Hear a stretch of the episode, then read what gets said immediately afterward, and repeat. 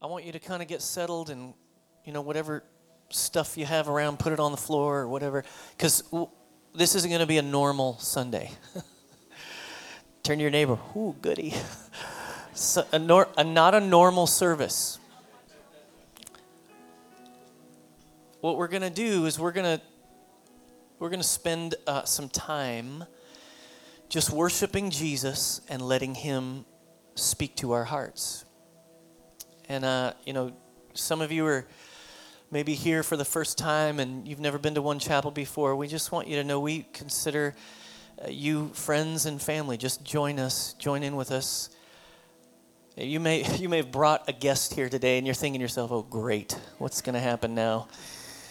Uh, not to worry. Um, no pressure. But what I believe about the people of God coming together is God dwells in the praises of his people. That's what the Bible says. God dwells in, in a in his people when they worship together. He, he reveals himself, he shows himself. And so where this came from was this last week I was praying about, you know, where we're headed as one chapel. As you know, we've we've had a couple Sundays back here since we uh, were meeting at Westlake and um, and we've been all the the 6 weeks the six Sundays that we've had this year, we've been doing a series called uh, Do This, Not That, right? And it's kind of based on the kind of the same ideas eat this, not that, if you've ever heard of that little diet plan. It's just real, super practical. And what it is about is prioritizing our lives. And according to the scripture. How does God want us to live?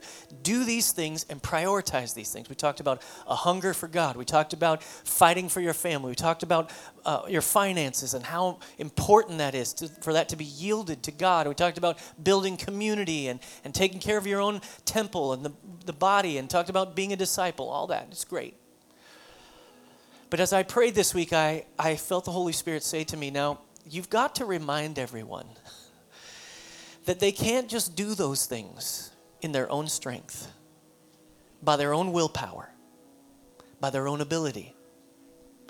Because there's tons of people that made New, Year, New Year's resolutions this year, and this is about the time that they're all gone. About six weeks in, middle of February, those New Year's resolutions are long gone. Because in your own strength and your own power, it is unattainable. And God wants to remind us today that it is not by power, not by our own strength, not by our own might, as Zechariah says, but by my spirit, says the Lord. There's no way to do it in your own strength. And in fact, what's so great about God is when you run out of your own strength, as we're often prone to do, we try to do it ourselves. And when we run out of our own strength, guess what? We can run into His can run into His. And so I want you to think today. This we're gonna we're gonna we're going to sing a little bit more. We're going to come to the table of the Lord. We're going to we're going to pray for one another. I'm going to have the prayer team come up here in a while and if you need prayer about anything that's going on in your life, I want you to come and take advantage of that. But before we do that, I I want to set the stage for you. I want I want you to change your mind, your mindset. We often, I mean, often we come to church and it takes us about three songs to get our minds off of what was happening in the car getting here. Sometimes it doesn't happen, and we sit down and I we open up the Bible, but you're thinking, "Oh, that thing at, at work, I got to take care of that." And so you, then you're, some of you are texting each other, and you know, oh yeah, you think I, you think you're acting like you're reading your Bible, but I know you're really texting. There's some but but so so there's there's something about being attentive to God and his spirit and being willing to just fill up on him. And it's it is what's required to do that is a childlike kind of faith. Children uh, are immersed in the moment.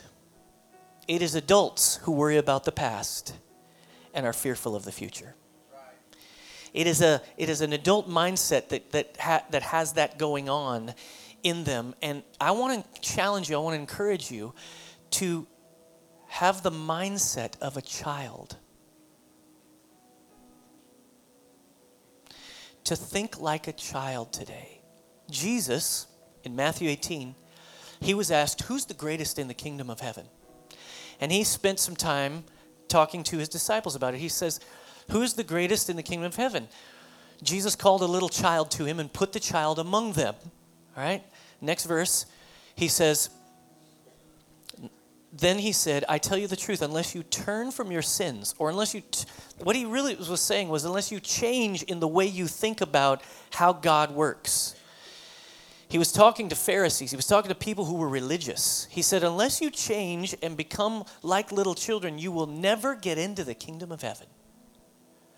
So, anyone who becomes as humble as the little child is the greatest in the kingdom of heaven. Anyone who welcomes a little child like this on my behalf is welcoming me. Children are innocent. Children respond to us with innocence. I was reading um, a, a, a quote by G.K. Chesterton, who is a famous author and theologian. And here's what he said. All right, I want you to, I'm going to put this up on the screen so you can read it and kind of get it into you. He says, Because children have abounding vitality, because they are they're, they are in spirit fierce and free. Therefore, they want things repeated and unchanged. They always say, Do it again. And the grown up person does it again until he's nearly dead. you ever have that? It's like, do it again, do it again. And, and it's amazing. You can do it as many times as you can do it, and they will laugh every single time. What is that? You know what that is? That's innocence. That's openness. That's just being in the moment. Here's what he says He says, For grown up people are not strong enough to exult in monotony. Some of you come to church out of routine or duty, and then you end up being here and you can't engage. It's hard for you. There's a certain monotony to it. I, I, I'm doing this today because I want you to break out of your monotony. But perhaps God is strong enough to exult in monotony, is what G.K. Chesterton says. Perhaps he's strong enough to exult in monotony. Is, is it possible that God says every morning, do it again to the sun, and every evening, do it again to the moon? It may not be automatic necessity that makes all daisies alike. It may be that God makes every daisy separately, but has never gotten tired of making them. It may be that He has the eternal appetite of infancy for we have sinned and grown old, and our Father is younger than we. The kingdom of God is based on the idea of coming to Him like a child. The idea of the kingdom of God is coming to Him in innocence and believing that He's for you, not against you. Believing that He has the best for you. It's trusting, it's open, it's not shielded, it's not resistant. I went back to Tulsa this week with my wife, Amy and I. We went to see our oldest son, who's in his first year of college. He's a freshman. We haven't been there since we sent him away in August. And we sent him and going to spend a day with him. And we, we had eight hours driving in the car. And let me tell you, eight hours one way and then eight hours the other. That's 16 hours of uninterrupted time. In a house like ours, that is an incredible blessing. And so we went up there to see him, and we, you know, he's doing great. He, you know, he's he's he's making great decisions. He's, you know, he's he's challenged. It's it's interesting. At 19 years old, I, I, I was asking him, you know, what do you need? What you need some shoes? Your, your shoes don't look good. No, I don't need any shoes. I don't know what it is about 19 year olds. They don't take care of themselves or whatever. It's just weird. So we're just we're just talking to him a little bit about what's going on, and he's doing great. He's getting good grades. He's involved in ministry. He's doing stuff on the campus. It's really amazing to watch. But, but I, I, I, I realized there's a thing that he's trying to deal with, and it's he's becoming a man, and we need to let him become a man, and he's still our kid right? So the, so the challenge is for him to become a man, become responsible. If we've done a good job, he will, he will do it well, will become his peer and counselor as opposed to his authority figure. But he will also always know that his dad loves him, that his mom is for him, that he never forgets that he is part of a family and he's safe with us, and that we will do anything for him. The goal is that both will happen. And sometimes in our natural families, that doesn't happen, and so we project that onto God. He wants us to become, obviously, mature believers, adults, but He also wants us to know that He is for us, that He wants to give us everything that He has. Everything that He has. We took my son shopping at Walmart because he needed a prescription, so we were you know, taking care of him. You know, his mom was giving him all the drugs he needs, and and uh, and, so we're. I'm like, okay, what do you need? What, what else do you need? Do you need some of this? And I, we're, we're going through the aisles, and no, I don't need any of that. Oh, you need some of this. And throw it in the, I throw it in the in the basket. We keep going. I, I'm I'm throwing all kinds of snacks and all kinds of stuff. And you need some of this? Okay, take some of this. And, no, I don't need any. Yeah, you need some of that. I wanted to buy him everything. I wanted him to, I wanted us to leave our time together with him, with him realizing he's safe and he's loved. And he's surrounded and he's protected. And if he ever needs anything, he can call me and I'll be there like that. This is what God wants to tell you that he's for you, not against you that even in even in some of your failings even in some of the things that you've done that have failed him this week or recently that he's for you and he's provided for you. He's provided jesus his son to take away that sin. If you'll just turn to him if you'll just respond if you just repent and change and turn the other direction very simply very innocently. Not full of all kinds of angst or resistance or, or even uh, a lack of faith. It's amazing when I discipline my kids. The last thing I'll do is I discipline them is I we we hug. We have a moment where we now are you okay? You all right? I, I love you. I, I, I, know, I want you to know that I love you, and that's why I'm teaching you this. And then I make them look me in the eye, and I make sure they're okay. And it's amazing how fast after you do that that they're laughing and goofing off and going nuts in the house. They were just crying in the room before, but immediate change. Bam! It's adults that hang on to things in their past way too long. It's adults that don't realize that God is doing something and, and wants to do something right in this moment.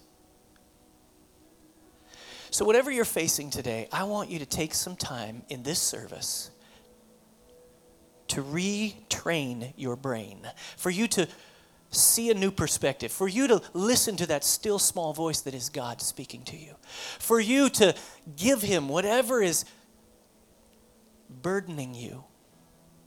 Whatever, whatever has you burdened, would you bring that burden to Him and lay it down? Whatever has anxiety filling your mind today, whatever's going on, there is nothing you can do in and of yourself. In fact, Jesus when he came, he said these words that are so powerful. He said in Matthew 11, verse 27, he says, My Father has entrusted everything to me. No one truly knows the Son except the Father, and no one truly knows the Father except the Son, and those to whom the Son chooses to reveal him. Jesus was saying, I want to reveal the Father to you.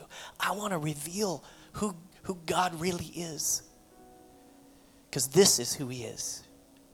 Then Jesus said, Come to me, all of you who are weary and carry heavy burdens, and I will give you rest. Take my yoke upon you, let me teach you, because I am humble and gentle at heart, and you will find rest for your souls. For my yoke is easy to bear, and the burden I give you is light.